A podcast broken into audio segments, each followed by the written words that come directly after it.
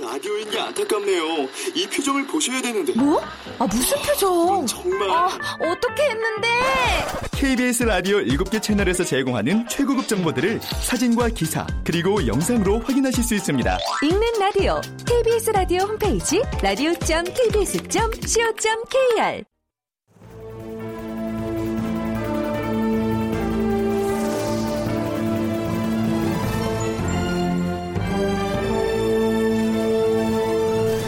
다큐멘터리 역사를 찾아서.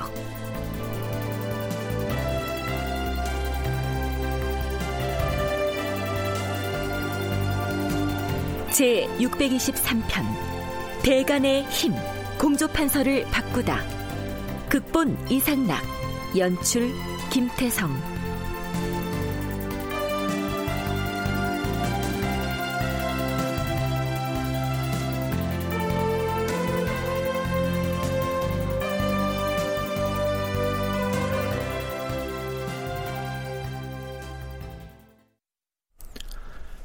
여러분 안녕하십니까? 역사를 찾아서의 김석환입니다. 서기 1510년에 해당하는 중종 5년 4월에 이른바 삼포 외란이 일어나게 됩니다. 이 외란은 삼포의 외관에 거주하는 외인들뿐만이 아니고 대마도에서 건너온 수천 명의 군사들까지 합세를 해서 경상도 남동 해안 일대를 점거하고 방화와 약탈과 인명살상을 자행했던 매우 규모가 큰 변란이었습니다. 결국 조선 조정에서 중앙군을 출동시켜서 외인을 토벌함으로써 삼포의 외인들은 모두 대마도로 쫓겨났고요. 삼포에 설치했던 외관도 폐쇄돼 버려서 조선과 대마도의 교류는 단절되게 됩니다. 네, 본시 대마도는 토질이 척박해서 농사를 제대로 지을 수 없었기 때문에 대마도의 주민들은 그동안 삼포를 거점으로 삼아서 왕래하면서 조선과의 무역을 통해서 생계를 이어왔는데요. 이제는 일체 교류가 끊겨 버렸으니 그 처지가 매우 곤란했겠죠. 그래서 일본의 중앙 정권이죠. 막부 쪽에 도움을 청했고 외란이 일어난 지 1년여 만에 막부의 사신인 붕중이 조선에 건너와서는 대마도와의 화친 관계를 회복할 것을 청합니다. 물론 조선에서는 그의 제안을 일단 거절하죠. 그래서 결국 붕중은 본국으로 돌아갔는데요. 이때 예조에서는 귀국길에 오르는 붕중에게 이러한 언지를 주게 됩니다. 대마도의 외인들이 만약에 반란을 일으킨 데 대해서 엎드려 사죄를 하고 반란한 무리의 목을 모조리 칼로 베어서 그 머리를 담아가지고 와서 바친다면 비록 그들을 예전처럼 삼포에 다시 살게 할 수는 없겠지만 화친을 허락해달라는 귀국 일본의 청을 다시 한번 헤아려서 저치하리라는 어명이 계셨소이다. 그랬는데 다음 해인 중종 7년에 붕중이라고 하는 인물이 일본 사신으로 다시 건너옵니다. 우리 일본국의 임금께서 대마도주를 효유하여서 삼포에서 별난에 가담했던 죄인들의 목을 베어 조선에 바치게 하였습니다. 자, 여기 그 머리를 함에 담아가지고 와서 바치니 이제는 그들을 너그러이 용서하시어서 화친 제의를 받아주시도록 전하께 아뢰어주시기 바랍니다. 그러자 조정에서는 이 제의를 어떻게 받아들일 것인지를 두고 논란을 벌이다가 결국에는 중종이 화친 제의를 받아들이기로 합니다. 하지만 이후로도 신료들 특히 대간은 만만찮게 반대의 목소리를 내게 되죠. 대간에서 문제 삼은 것은 외란에 가담한 자들의 머리를 베어왔다고는 하지만 외란을 실질적으로 지휘했던 대마 도주인 종성친의 머리가 없다는 것이었습니다. 전하, 화친을 허락하자는 결정을 너무 급히 내려서는 아니 되옵니다. 국가에서 오랑캐를 대처하는 방법에 보다 신중을 기해야 할 것이옵니다. 일본 사신 붕중은 당초에 우리가 사람을 보내어서 종성친을 불러와야 한다고 했을 때 그가 반드시 올 것이다라고 장담하였으나 결국 오지 않았사옵니다. 이것은 붕중이라는 일본 사신이 엉뚱한 일을 핑계하여 국가를 속인 것이옵니다. 그렇사옵니다, 전하. 처음에 우리가 화친 허락하기를 어렵게 여긴 것은 종성친이 죄를 자복하지 아니하였기 때문이었사옵니다. 반란의 수계인 종성친이 오지 아니하였음에도 국가에서 경솔하게 화친을 허락하려고 하니 이것이 어인일이옵니까? 주상전하께서 하교하시기를 지금 만약 화친을 허락하지 않으면 화친을 바라는 소망이 끊어지게 되어서 뒤에는 반드시 오지 않을 것이다라고 하였사온데 이는 매우 옳지 못하옵니다. 화친하고 싶어 다급한 쪽은 저들이기 때문에 지금 비록 오지 않더라도 오지 않는 것을 염려할 필요가 없사옵고 그들이 다시 오는 것을 기다렸다가 화친을 의논하더라도 늦을 것이 없사옵니다. 자, 문제는 삼포외란 때 대마도에서 군사를 이끌고 왔던 종성친인데요. 이 기록에는 그를 대마도주라고 표기하기도 하고 대마도주의 실질적인 권한을 행사하는 대마도의 대관 이렇게 적기도 합니다. 어찌됐든 대마도에서 오는 서계가 그의 이름으로 오고 있기 때문에 모름지기 대마도 외인들의 총 책임자인 것은 확실한데요. 처음에 조선에서는 외란의 지휘자였던 그의 머리를 배워와야 한다고 했죠. 하지만 그가 아무리 수학, 즉 침탈한 자들의 우두머리라고 해도 대마도와의 외교 관계를 아예 파탄낼 것이라면 모를까 상대방 수장의 목을 잘라오라라고 하는 것은 무리겠지요. 또한 그에게 직접 와서 잘못을 빌어라 이렇게 대간이 주장하기도 했는데 삼포 외란 때 조선에 저지른 죄가 있는데 감히 이 조선에 올 엄두를 내겠습니까?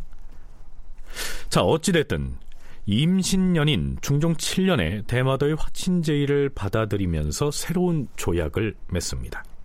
물론 그 절목은 조선 조정에서 일방적으로 정한 것입니다. 임신약조라고 불리는 그 조약의 내용을 살펴보시죠. 외인이 삼포에 거주하는 것은 허락하지 않는다. 또한 옛 개인연의 약조에서는 대마도주의 세견선 50척의 왕래를 허용했었는데 이제부터는 그 절반으로 감할 것이고 해마다 주는 쌀과 콩도 그동안 200석을 주었으나 이 역시 그 절반으로 감할 것이다. 대마도주가 특별한 용무가 있을 경우 특송선을 보내는 것을 허용해 왔으나 이제부터는 보내지 말라. 만약 특별히 말할 일이 있으면 세견선 편에 와서 고하라. 더불어 대마도주의 아들 및 대관 그리고 도주의 직인을 받은 사람들에게 주던 쌀과 콩 그리고 세견선은 모두 없앨 것이다. 앞으로는 대마도주가 보낸 것이 아닌데도 가덕도 근처에 와서 정박하는 배가 있으면 모두 외구로 취급하여 다스릴 것이다. 임신약조의 요지가 대개 이러합니다. 그뿐만이 아니었습니다. 전에는 부산포, 제포, 연포 등 3포를 열었는데 이제부터는 지금의 진해에 해당하는 곳에 설치됐던 제포 한 군데만 외인들에게 열겠다고 선언을 하게 되는 것이죠. 연세대 국학연구원 윤훈표 연구원과 부경대 대마도 연구센터 신민정 연구원으로부터 이때 맺은 임신약조가 세종 때 맺었던 개해약조와 어떤 차이가 있는지 들어보시겠습니다. 그 임신약조는 아주 계약조에 비해서 굉장히 엄격해졌는데요. 우선 첫째로 외인의 삼포 거주를 허락하지 않고 삼포 중에서 제포만 이제 개항하도록 했습니다. 근데 나중에 이제 관리를 위해서 제포 대신에 부산포로 옮긴 거죠. 그래서 우리들이 잘 아는 그 토량이 이제 외관이 설치됐다 하는 게 바로 이제 이곳에서 나온 것이고요. 둘째로다가 이 대마도의 무역선이라고 할 수 있는 세견선. 이제 종전에는 50척이었는데 절반으로 줄입니다. 25척으로. 그 다음에 이제 셋째로 종전에 그 대마도주에게 세사미도 해마다 200석을 주도록 돼 있었는데 이걸 100석으로 이제 그 감합니다. 이렇게 계약조에 비해서 모든 것을 다 절반으로다가 확 그 축소시키고 그 다음에 보다 엄격한 내용을 거기다가 이제 그 넣었습니다. 제포 한 군데에만 한정을 하는 걸로 나오고 그다음에 선척 수도 절반을 줄여가지고 1년에 올 수 있는 거는 25척이 오는 걸로 제한을 하고 그다음에 특선선 오지 말고 그 25척 오는 일 있으면 25척 오는 그 배에다 붙여갖고 보내라 이런 식으로 하거든요. 근데 나중에 이것도 대마도 요구에 의해 가지고 다섯 척을 더 늘려줘요. 그래서 서른 척으로 이렇게 만들어주기는 하지만 어쨌든 그 조약에선 그렇고 세사미도도 200석이었는데 100석으로 줄여가지고 이제 절반씩 이렇게 줄인 거죠. 그리고 그 사신들 이게 상경하는 사신들 같은 경우에는 그 전에는 이제 뭐 신변 보호 이런 것들 호위무사 이런 것들도 있었기 때문에 일본에서도 무기를 같은 걸 가지고 올라갈 수 있었는데 이건 이제 철저히 금지하는 걸로 일본에서 오늘 국왕사 신후에는 무기를 소지하는 건 절대로 금지한다. 대마도 쪽에서 보자면 중종이 즉위하고 나서 삼포의 외인들이나 혹은 외관을 드나드는 자기들 선박에 대해서 규제와 통제가 너무 심하다고 해서 한바탕 들고 일어났던 것인데요. 결국은 삼포의 외인들이 거주할 수도 없게 됐고 이 삼포 중에서 겨우 제포만을 출입하는 쪽으로 제한이 된 데다 무역선의 출입 횟수나 인원 등도 대폭 줄고 말았으니 아마도 이때쯤이면 삼포에서 별난을 일으켰던 일들을 막심하게 후회했겠죠.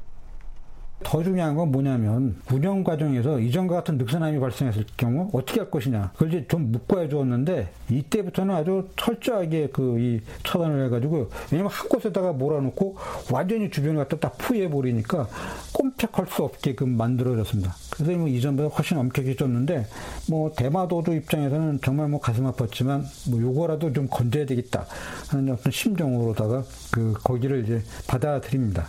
어, 그래서 이제 그걸 계속해서 이제 운영을 하게 되고 그렇지만 이제 끊임없이 거기를 통해 가지고 이제 요러저러한 도발을 통해 가지고 어떻게 해서든지 임신 약조를 좀 폐지하고 자기네들 유리한 이것을 이제 맺기 위한 어떤 뭐 노력은 뭐 끊임없이 하게 되는 거죠.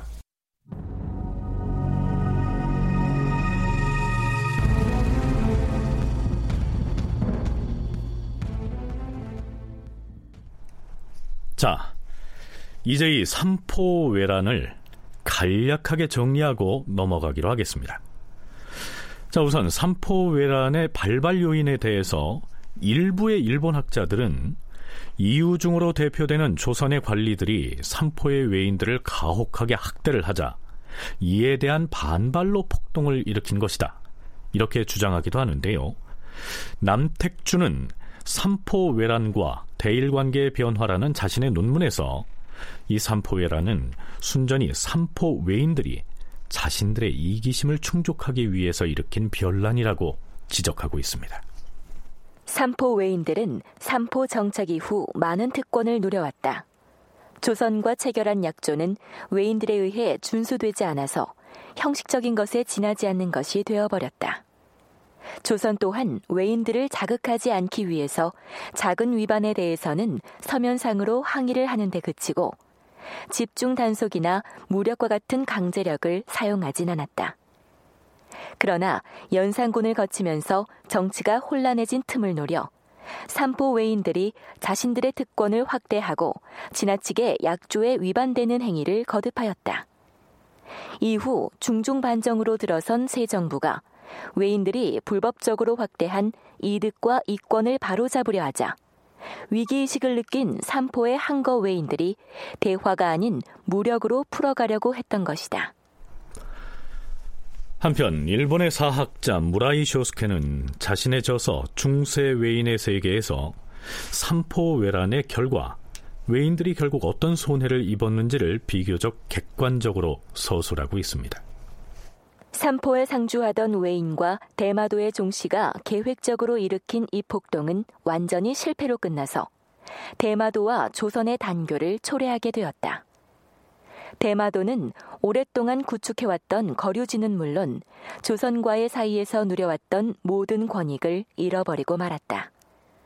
1512년의 임신조약으로 제포가 다시 열리고 외관도 부활되었으나 어디까지나 단순한 외인 입항장이었을 뿐이고 거류는 완전히 금주되었다.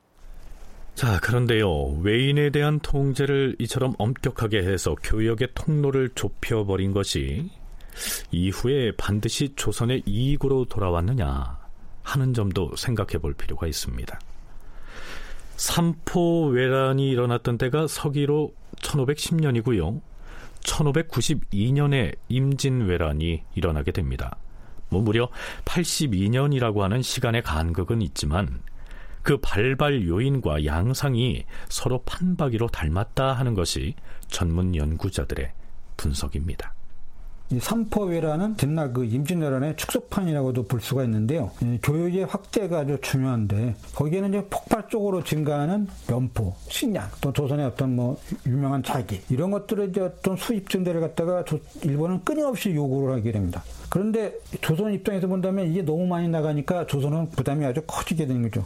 이걸 차단하려고 이제 무척 노력을 하게 됩니다. 그래서 수입 증대를 꾀했던 일본과 이거를 이제 차단하려고 하는 조선의 이해관계 이게 이제 정면으로 충돌을 하게 되는데요. 그 삼포 외란 당시에는 어떤 삼포와 대마도와 그런 어떤 관계 속에서 이루어졌지만 임진왜란에서는 일본 전체와 조선 전체가 맞붙는 지역 문제가 여기서는 국가 문제로 크게 확대된 그런 거라고 볼 수가 있고요. 더군다나 현안을 군사적인 모험으로 해결하고자 하는 것이 일본 측의 의도였는데 그건 아주 뭐 동일합니다.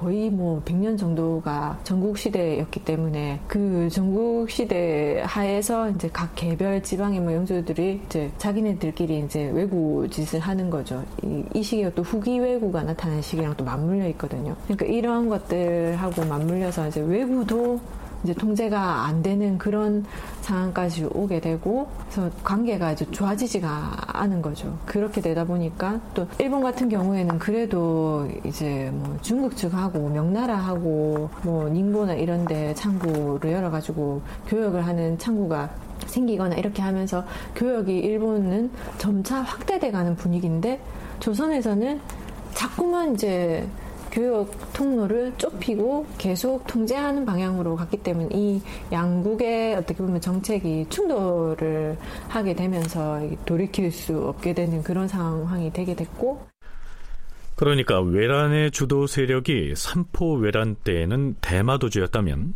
임진년에는 도요토미 정권으로 바뀌었고요.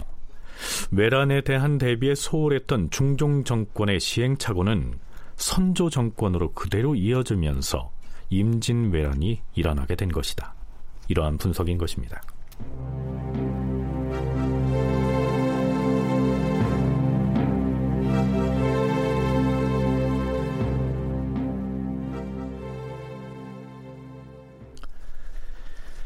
이번에는 삼포외란의 결과로 생겨난 기구 하나를 살펴보겠습니다.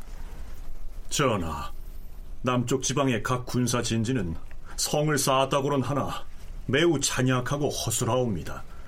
더구나 경상우도에는 섬들이 많아서 왜구가 어두운 때를 틈타서 섬들 사이에 숨어 있다가 틈을 보아 침구하기 때문에 비록 병사와 수사가 있을지라도 때에 맞추어 달려가 구제할 수는 없을 것이옵니다. 신의 생각으로는 경주 근처에 무관으로서 재능과 위망이 있는 재상을 선택하여서 이름을 조방장으로 하여 임명해 보내는 것이 좋겠사옵니다. 경상도 해안 지역뿐만이 아니옵니다. 근간에 평안도 용천의 밀관 근처에 사는 백성들은 중국 사람과 사는 곳이 서로 가깝기 때문에 몰래 배를 준비해가지고 서로 내왕하며 물품을 매매하고 있사옵니다. 불량한 무리들이 이 일로 인하여 명나라와 말썽을 일으킨다면 진실로 작은 일이 아니오니 보루를 쌓아서 내왕하는 것을 막게 하시옵소서. 변방에 중대한 일이 생기면 그 지방의 순찰사가 의정부의 상공과 함께 의논해서 처리하면 능히 감당할 수 있는 것이 아니오.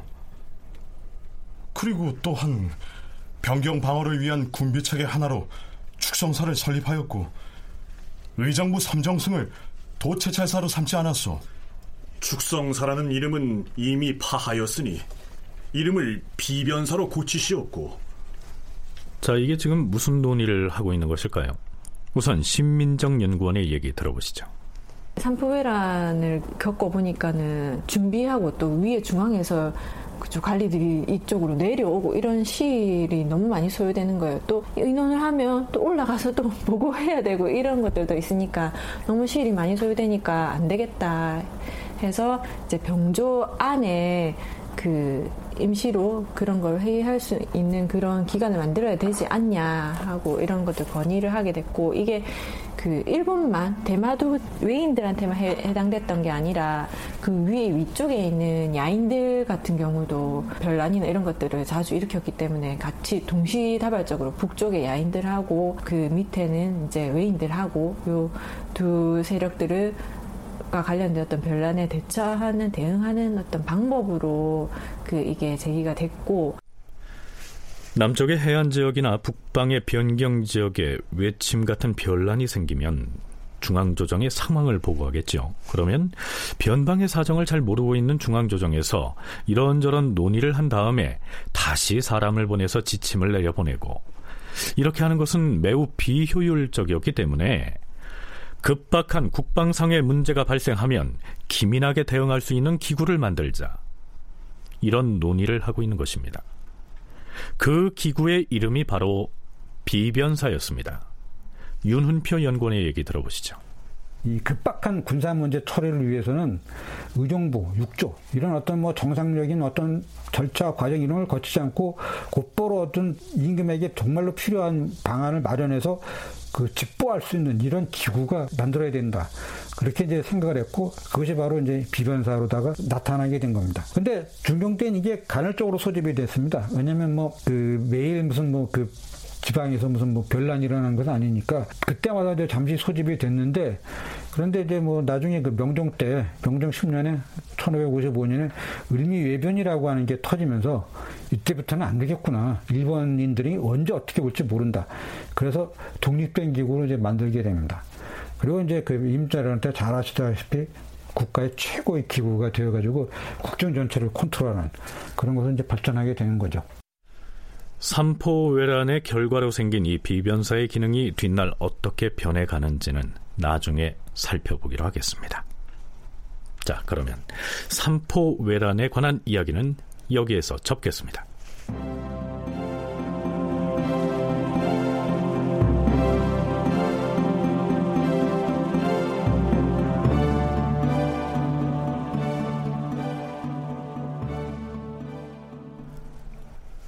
중종 4년 11월 3일 중종은 2조에 이런 교지를 내립니다. 함양군 박영무는 1등 공신이니 동반직에 서용하여야 할 것이다. 자, 이 박영무는 반정거사 때 공을 세운 1등 공신이므로 문반인 동반직의 벼슬을 주어야 한다? 이런 내용인데요.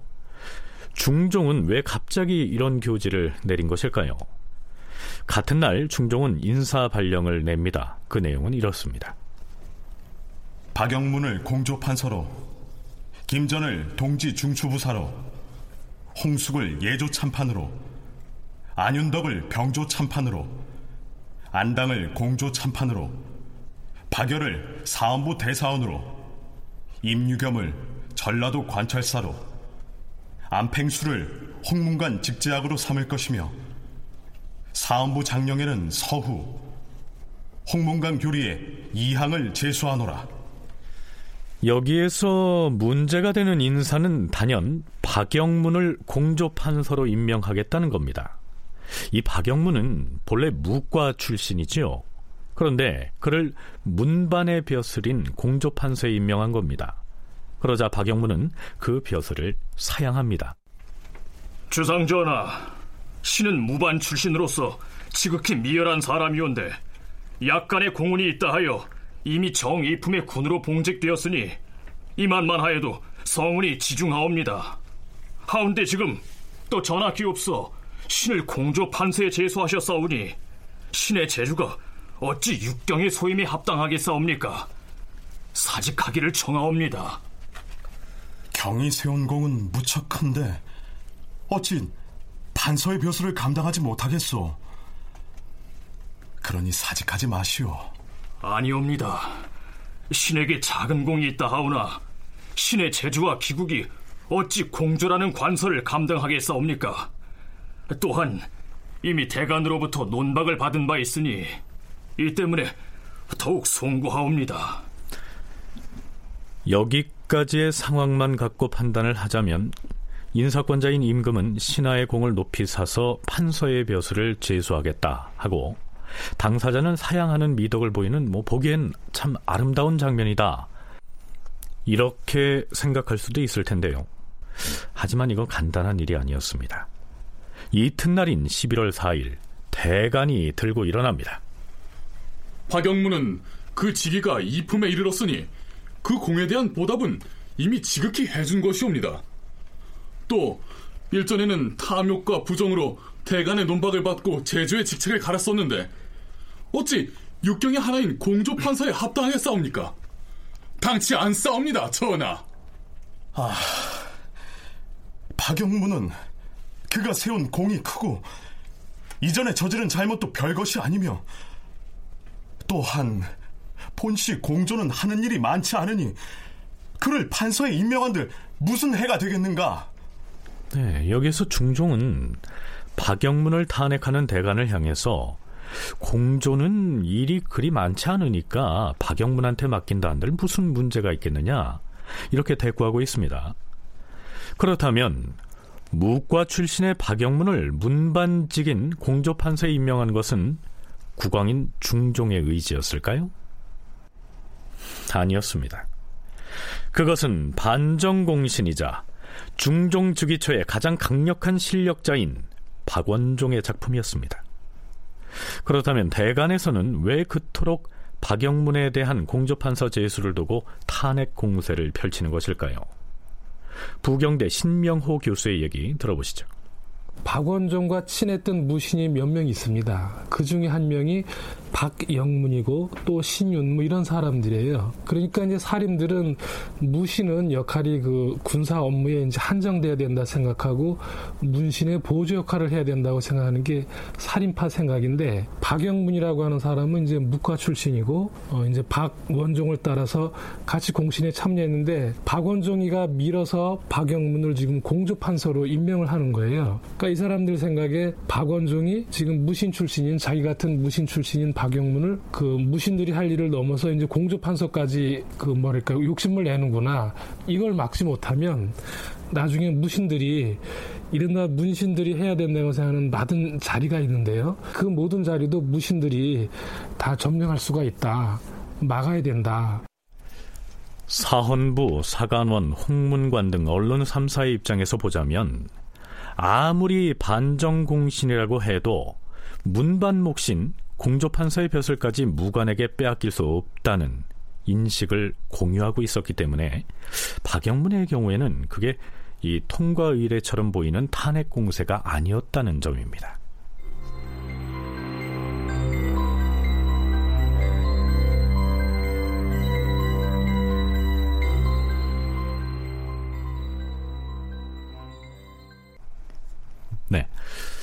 우리가 삼포외란을 다루기 전에 이미 살펴봤듯이 중종주기 이후 언론 3사는 그 기능을 회복했습니다. 하지만 주기 초에는 박원종 등에 대해서 연산군을 몰아내고 반정을 성공으로 이끌어서 중종의 시대를 열었으므로 그 공은 인정을 하면서 주로 잘못된 공신 책봉을 바로잡으라 하는 내용의 간쟁을 간헐적으로 벌여왔는데요. 중종 4년 이후로는 이 인사 문제를 두고 보다 강력한 목소리를 내게 됩니다. 박영문에 대한 탄핵 공세가 어떻게 이어지는지 살펴보시죠. 중종 4년 11월 사헌부 대사헌이 앞장서서 박영문을 탄핵합니다. 전하, 옛날 밝은 임금들이 반드시 언관을 두었던 것은 그 총명을 넓히기 위해서였사옵니다. 전하께서는 깊은 궁궐 안에서 멀리 먼 곳의 일을 살피셔야 하온데 대간의 간증을 통하여 눈과 귀를 삼지 아니하면 어찌 국가의 다스림을 이룰 것이며 사직의 편안함을 보전하시겠사옵니까? 신등의 직책은 오직 말하는 일이므로 그 말이 공론이 아닌 것이 없사온데 전하께서는 간언을 따르는 마음이 점점 처음 같지 않으시옵니다. 주상 전하, 박영문은 음험하고 탐악하며 그 방자한 행동이 거리낌이 없사옵니다. 일전에 원정 공신의 공을 정할 때 공공연히 뇌물을 받고도 부끄러워할 줄을 모르니 듣는 사람들이 침을 뱉고 더럽게 여겼사옵니다. 그렇사옵니다, 전하. 그런데도 박영문은 바른 사람들을 미워하여 쓰러뜨리고 혹은 배척하고 뜬 소문을 버티려서 조정을 떠들썩하게 함으로써 대신과 대간으로 하여금 서로 의심을 품게 하였사옵니다. 그 소행이 이러한데도 전하께서는 그를 발탁하여 여러 사람들의 은은을 물리치고 육주의 수장에 등용함으로써 총명한 정치인 누가 되게 하고 계시니 이 무슨 연유이옵니까? 이렇게 대간의 탄핵이 이어지자 영의정 박원종이 나서서 박영문을 비호합니다. 인물의 진퇴 문제는 가벼이 결정할 것이 아니옵니다. 성종대왕 때에는 대간이 간언을 했다가도 말을 들어주지 않으면 곧 물러갔사옵니다. 전하, 지금 영의정 박원종이 한 이 말은 대간의 언로를 억제하는 것이오니 그 심리를 캐어본다면 박영문의 무도함과 무엇이 다르게 싸웁니까? 간관이 박원종의 말을 맞받아서 무도하다 이렇게 공박을 합니다. 그런데 이 기사 뒤에는 사신이 평을 덧붙여 놨습니다. 네, 참고로 지금 탄핵 공세를 받고 있는 박영문은 뒷날 박원종이 사망한 뒤에 반역을 모의하다가 발각되게 됩니다. 박영문은 나중에 화심을 품고 종묘사직을 뒤엎으려고 반역을 하였는데 이것은 박원종과 유순정 등이 초래한 것이다. 박원종의 사람됨이 음흉하고 험악함은 온 나라 사람들이 다 아는 일인데 박원종 등이 간사하게도 같은 반정공신이라 하여 그를 보호함으로써 임금을 미혹하게 하였으니 그 죄가 실로 크다. 임금 역시 의심하지 않고 그에게 권한을 맡겨서 마침내 불축한 죄에 이르게 되었으니 사람됨을 알기가 어렵다는 것은 역시 사실이 아닌가. 네, 하지만 영의정 박원종으로서도 반정거사 때 군사를 이끌고서 행동대장으로 나섰던 그를 소홀히 대접할 수는 없었겠죠. 우리가 박원종, 성희안, 유순정을 3대장이라고 하면서 그 세 명이 반정공신의 주축인 것처럼 얘기하고 있는데요. 진주교대 윤정 교수는 전면에 나서서 행동했던 무관들이야말로 반정을 성공으로 이끈 핵심이었다. 이렇게 얘기합니다.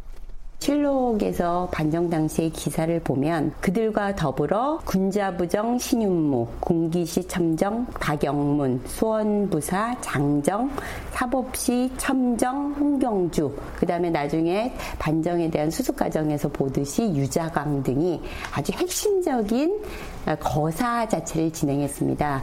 근데 에, 신윤무와 박영문, 홍경주 등의 직함을 보면요. 군기시 첨정, 그 다음에 군자부정, 그 다음에 사복시 첨정.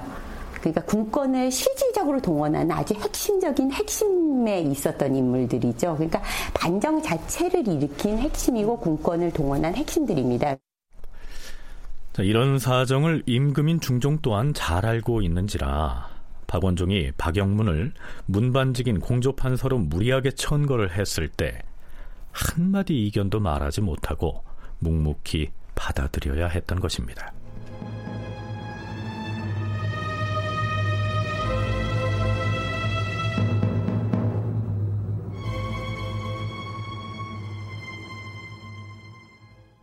자, 그런데요. 박영문의 공조판서 제수의 건을 두고 탄핵의 화살을 겨눈 대간의 기세가 이전과는 사뭇 다릅니다. 당사자인 박영문뿐만 아니라 박원종 등 공신 세력을 향해서도 매우 격하게 논박을 하고 있는 것이죠. 해가 바뀌어서 중종 5년 1월 10일 공조판서에 임명된 박영문을 두고 대간과 박원종 사이에 그 공박이 절정을 이루게 됩니다.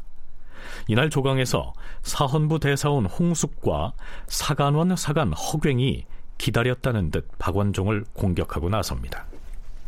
주상 전하, 영의정 박원종이 박영문의 공조판서 제수를 옹호하면서 전하께 무엇라 하였사옵니까? 전하, 신은 박영문과는 그 교분이 동생보다 더 친하옵니다. 근일에 대간이 인물을 논박하는 것이 너무 지나치옵니다. 이렇게 말했사옵니다. 대체 이것이 무슨 뜻이겠사옵니까? 또한 대간의 간쟁이 지나치다고 공박한 것은 언론을 방해하려는 처사이옵니다. 박원종이 또 무엇라 하였사옵니까? 성종 대왕 때에는 공신을 매우 우대하셨사옵니다. 이렇게 말하였는데 그 자신도 원훈을 인정받아 1등 공신에 책봉된 자이면서 공신을 우대하라고 스스로 말하고 있으니 이것이야말로 해서는 아니 될 부끄러운 말이옵니다. 또한 말하기를 성종 대왕 때에는 임금이 대간의 말을 받아들이지 않으면 가나던 자들이 알아서 그냥 물러갔사옵니다. 라고 하였사온데 이것은 박원종이 전하로 하여금 대간의 말을 받아들이지 못하게 하려는 수작이옵니다. 성종께선 대간의 말 듣기를 즐거워하였기 때문에 동방의 성인으로 일컬어졌으나 어쩌다가 받아들이지 않는 일이 있으면 가나던 자가 물러가사옵니다. 또한 성종께선 대간을 매우 우대하였으므로 마음에 있는 것이면 무슨 일이든 모두 아뢰었사옵니다. 박원종이 이른바 으뜸가는 공신으로서 박영문을 비호하여 이러한 말들을 아뢰고 있사오니 그 정상을 추문하지 않을 수가 없사옵니다. 주상전하, 사간 허갱이 아래옵니다. 박원종의 말은 지극히 놀랍사옵니다. 그가 이런저런 말을 하는 뜻은 박영문의 공조판서 벼슬을 갈지 않게 하려는 것이옵니다. 또한 박영문이 반정 때 아무런 공이 없는 이해라는 자를 공신이라 하여 농공한 일은 조종이 다 아는 사실이옵니다. 그런데 박원종은 이 사실마저 덮어주려고 하니 이는 조종의 이목을 무시하는 처사이옵니다. 대신에 마음씀이가 이래서는 아니 되었고 이것은 임금의 귀환운을 가리는 것이옵니다. 대간의 말이 자신의 이익이 되지 않기 때문에 이렇게 하는 것이옵니다. 지금 성스럽고 영명하신 전하가 위에 계시는데 박원종이 조금이라도 두려워하는 마음이 있다면 어찌 이렇게까지 하겠사옵니까? 전하, 성종께서 공신을 우대한 것은 사실이옵니다. 그러나 그때는 공신이었던 한 명을조차 문 밖으로 쫓겨나간 일이 있어옵니다. 아무리 박원종이 비록 원훈이요 영의정이라 할지라도 이를 두고도 처벌하지 아니하면 마음대로 전행을 하여 꺼릴 것이 없을 것이오니 그 조짐을 길러주어서는 아니 되옵니다. 박원종을 주문하시옵소서. 전하, 재상이었던 노사시는 성종 때에는 대간의 간언을 받아들이는 일이 아름답다 하면서 아래였으나 폐주 연산 때에는 대간의 간언을 막아버리는 일에 앞장섰사옵니다. 성종은 시비를 환히 아시기 때문에 간언을 받아들이도록 아래였었사오며 연산군은 어리석었기 때문에 간언을 못하도록 인도하였던 것이옵니다. 그런데 박원종은 성종조에 대간이 재구시를 하지 않는 것처럼 말하고 있사옵니다. 청컨대 박원종의 죄를 다스려서 대소신료로 하여금 그 사실을 알게 하시옵소서. 전하, 만일 박영문의 공조 판서 벼슬을 갈지 않으시려면 신등의 직책을 갈아주시옵소서. 자, 어떻습니까? 박원종에 대한 대간의 공박이 매섭지 않습니까? 그런데요, 흥미로운 것은 대사원 홍숙과 사간 허갱이 박원종에 대한 공박을 이어나가면서 한결같이 성종 시대를 언급하고 있다는 점입니다. 일단 부경대 신명호 교수의 얘기 들어보시죠. 중정 반정이라고 하는 것이 이제 연산군을 쫓아내서 연산군 시대를 부정하긴 했지만 이제 연산군이 쫓겨난 다음에 실제로 지향점이 성종 시대로 가는가 그 성약 위주 문치주의 시대로 가는가 이것이 이제 문제가 될 것 같아요. 가장 중요한 공신인 박원종이가 연산군 시대를 끝장냈다는 면에서 대단히 중요한 인물이고 사림들에게도 크게 긍정적이었을 거라고 생각이 됩니다. 그런데 사림의 입장에서 성약들 입장에서 봤을 때 박원종은 문신이 아니고 무신이었다고 하는 게 이제 좀 흠이었다고 생각돼요. 그러니까 연산군 시대를 끝장냈다고 해서 박원종 같은 무신이 주도하는 시대를 사림이 원하는 건 아니거든요. 반정을 일으켰다고 하는 것은 연산군 시대를 부정하는 것이다. 연산군의 시대를 부정하면 어느 시대를 지향할 것이냐? 당연히 성리학에 입각한 문치주의를 구현하고자 했던 성종시대다. 그런데 반정을 통해서 새로이 중종의 시대가 열렸음에도 불구하고 국왕은 실권이 없고 조정의 권력을 장악하고 있는 무반 출신 박원종은 무엇보다도 대간에 대한 인식이 성종 때와는 다르다. 그러니 부딪힐 수밖에 없었다. 신명호 교수의 분석이 그러합니다. 윤정 교수는요, 연산군 때 유배형을 받는 등 탄압을 받았던 살인파 입장에서 볼 때는 국왕이 바뀌었는데도 연산군의 폐정에 발을 담갔던 사람들이 고스란히 기득권을 누리고 있는 이 현실을 더 이상은 참아낼 수 없었을 것이라고 분석합니다. 살인파라고 불릴 수 있는 사람들까지 많이 귀향을 가 있는 상태였기 때문에 이들이 중종반정 이후에는 정계에 개별적으로 혹은 집단적으로 돌아오고 있는 상태였고 이들이 정계에 참여하면 참여할수록 과거의 구패 혹은 패정에 대한 청산을 요구할 수밖에 없는데 기존의 3대장이 그런 역할을 했다는 걸 인정하더라도 판서라는 건 공적인 기구의 수장들로 전면화하겠다라는 건데 이것을 받아들일 수는 없다라는 것이 어, 중정반정 이후 전국의 핵심이고 이것을 주도하고 있는 박원종의 정치 운영 패턴에 대해서 대간 들이 비판적인 입론에 나서는 상황이다.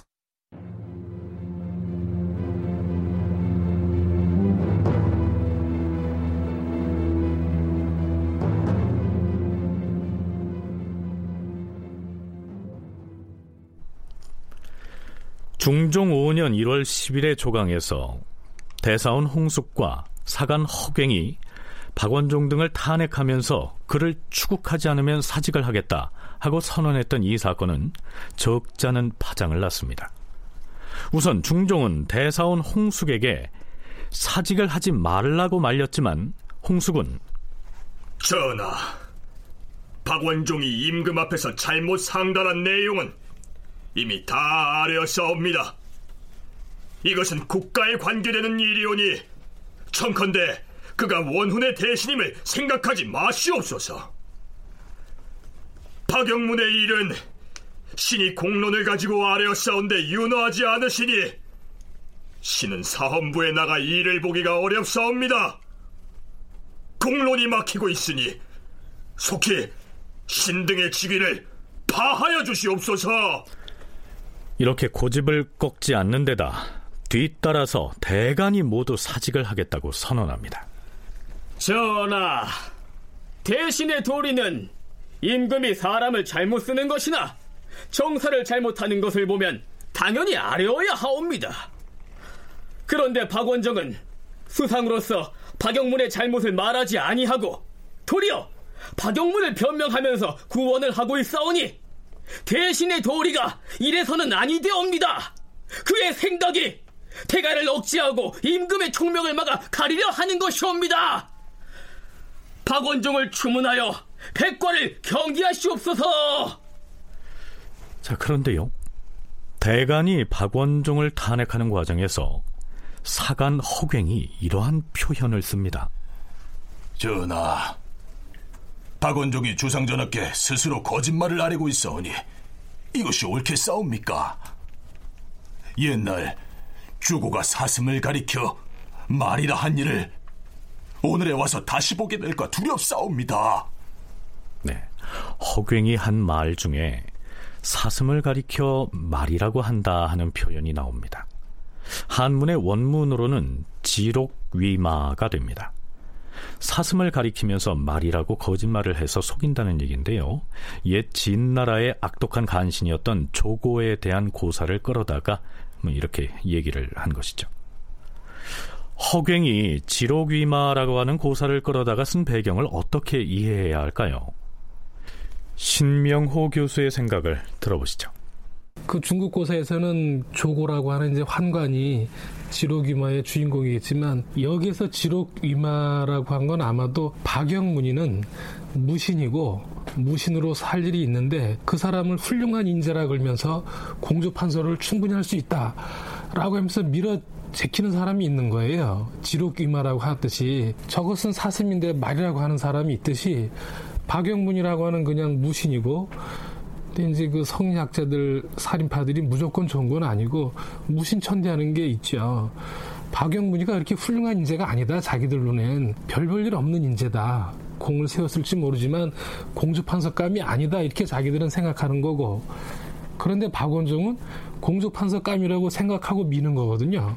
그러니까 이제 왕이 똑바로 판단하라 이거죠. 박원종이 사슴을 가리켜서 말이라고 억지를 부린다라고 한 것은 얼핏 들으면 이 박원종을 진나라의 조고와 같은 간신에 비유해서 비판한 것으로 보이지만 중종을 향해서도 박원종 등 공신 세력에 휘둘리지 말라 이렇게 쓴소리를 한 것으로 이해할 수 있겠죠.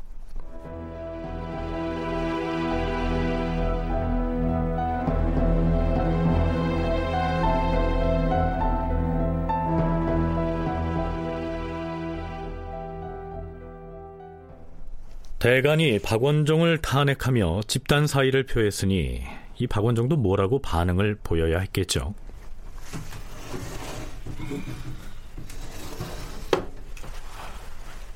주상 전하. 어, 어서 오시오, 영상.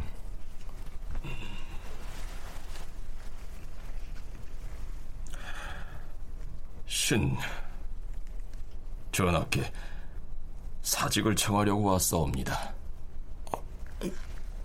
영상께서 사직을 청하다니 그게 무슨 말씀이오? 신이 공조판서 박영문을 구원하였다 하여 대간이 그르다 하였사옵니다. 신이 박영문이 음험한 사람이 아니고 또 동생과 다름이 없는 사람이라 한 것은 다른 뜻이 있어서가 아니옵니다. 붕우유 씨는 오륜 중 하나이옵니다. 신은 박영문과 동년배요 또한 같은 공신으로서 그 실정을 잘 알기에 그리 아렸던 것이옵니다. 과인도 그리 이해를 했습니다. 대간은 성종조에는 만일 임금이 대간의 말을 받아들이지 않으면 가난한 자가 그냥 물러갔다는 이 말을 신이 하였다 하는데 이것은 신이 꼭 그리 말한 것이 아니옵니다. 그러니 참으로 애매한 일이옵니다.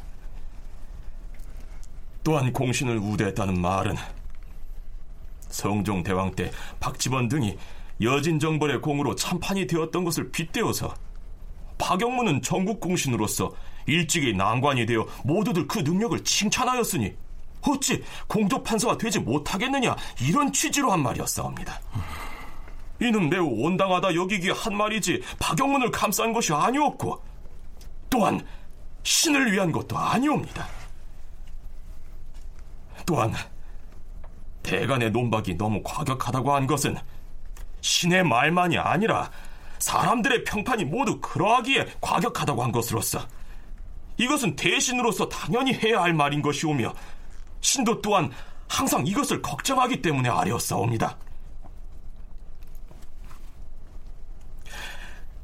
지금 대간이 아뢰한 바가 이러하니 전하께서는 먼저 신의 잘못을 죄주시옵소서. 신은 항상 대간의 논박을 기다려왔사옵니다. 지금 마침 대간의 논계가 있으니 신은 물러나려 하옵니다. 속히 신의 사의를 간합하여 주시옵소서. 대간이 정승을 그르다 하나 과인은 그 뜻을 모르겠어요. 공신을 우대한다는 말은 박지원 등이 참판에 임명된 것을 말하는 것이니 죄될 것이 없습니다. 대간의 아렘을 어찌 그러다고 하겠사옵니까? 그럼에도 신이 박영문을 두둔한다고 하니 전하께서는 대간의 말을 쫓아서 신의 사이를 간합하시옵소서. 신은 이제 나이도 많고 지병이 있는데 이를 무릅쓰고 출사하였사옵니다. 근래에 두 번 입시하였사온데 이렇듯 땀방울이 바닥에 떨어지는 지경이 오니 큰일의 말미를 얻어서 몸조리하기를 원하옵니다. 온 나라 사람이 모두 불가하다고 한다면 그때야 바꿀 것이요. 공조판서 박영문은 그 직에서 내보낼 수가 없습니다. 말미를 내어 몸조리 하는 것은 공의 뜻대로 하시오. 자, 그렇다면 대가는 이 박원종이 사의를 표하는 선에서 탄핵을 멈추고 업무에 복귀했을까요? 아니었습니다. 전하, 박원종의 마음이 본래 박영문을 구원하려고 하였기 때문에 그 개다라는 말이 이렇게 서로 어긋나는 것이옵니다.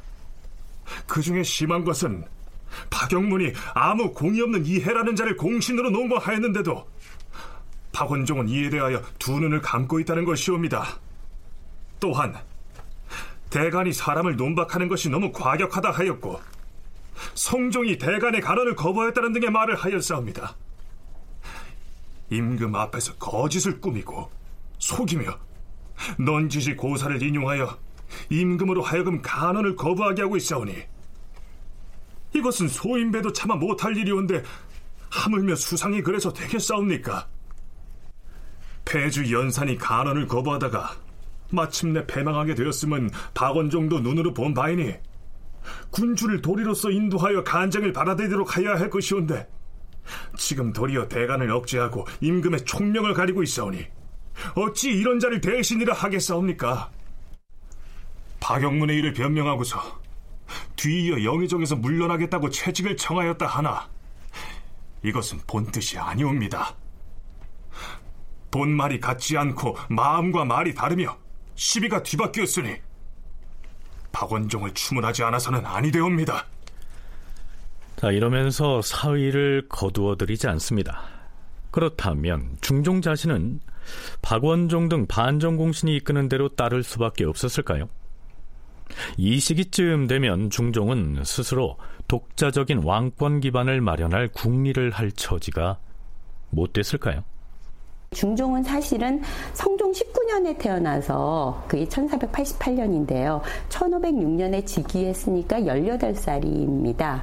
숙종이 14살에 즉위하고 더 어린 나이에 왕위에 올랐어도 사실은 어, 전국을 장악하는 그런 능력이 있을 수 있는데 특히 18살이면 어리지 않은 나이인데 어, 진성대군이었던 중종은 전국을 주도할 상황도 주도할 에, 준비가 돼 있는 상황이 아니었습니다. 왜냐하면 연산군이 그것에 대해서 철저하게 경계도 하고 있었고 나이도 훨씬 어린 동생이었기 고 어, 왕정에서 왕이 아닌 아주 측그 대군들이 만약 정매 관련을 한다면 이것은 바로 반란과 연결되기 때문에 어떠한 훈련도 안 돼 있는 상태에서 이 시기쯤 되면 중종도 어느덧 스무 살을 넘어섰으니까 더 이상 어리다고 할 수만은 없었겠는데요. 제왕이 될 준비를 전혀 갖추지 못한 상태에서 갑자기 왕위에 앉혀진 처지이다 보니까 뭐 아직까지는 자신을 왕으로 옹립해준 반정 공신들의 그늘을 벗어날 수가 없었겠죠. 자, 그렇다면 박영문의 공조판서 제수를 둘러싼 대치 상태는 기약 없이 계속될까요? 결국 성희안 등의 공신 그룹에서 목소리를 냅니다. 주상전하, 일이 돌아가는 형편을 보아하니 공조 판서 박영문은 그 직을 갈지 않을 수가 없게 되어 싸웁니다. 신등이 경연에 입시하여 대간의 말을 들어보니 박영문을 영구히 배출하자는 것은 아닌 듯 하옵니다. 지금 갈더라도 뒤에 다시 그 자리에 서임할 수도 있을 것이옵니다. 공신인 성희안 등이 이렇게 간하고 나서야 중종도 태도를 바꿉니다. 아, 과인의 시종들과 대간과 의정부가 모두 갈아야 한다고 하니 이것은 결국 국론이 모두 그러하다고 하는 것이다. 그러나 박영문의 과실이 어찌 공조판서가 될 수 없기에까지 이르렀으랴. 과실을 추문한 뒤에 갈아야 하리라. 자, 이렇게 해서 박원종이 밀어붙였던 박영문의 공조판서 임명권은 대간의 의도대로 결정이 나게 됩니다. 다큐멘터리 역사를 찾아서 다음 주 이 시간에 계속하겠습니다.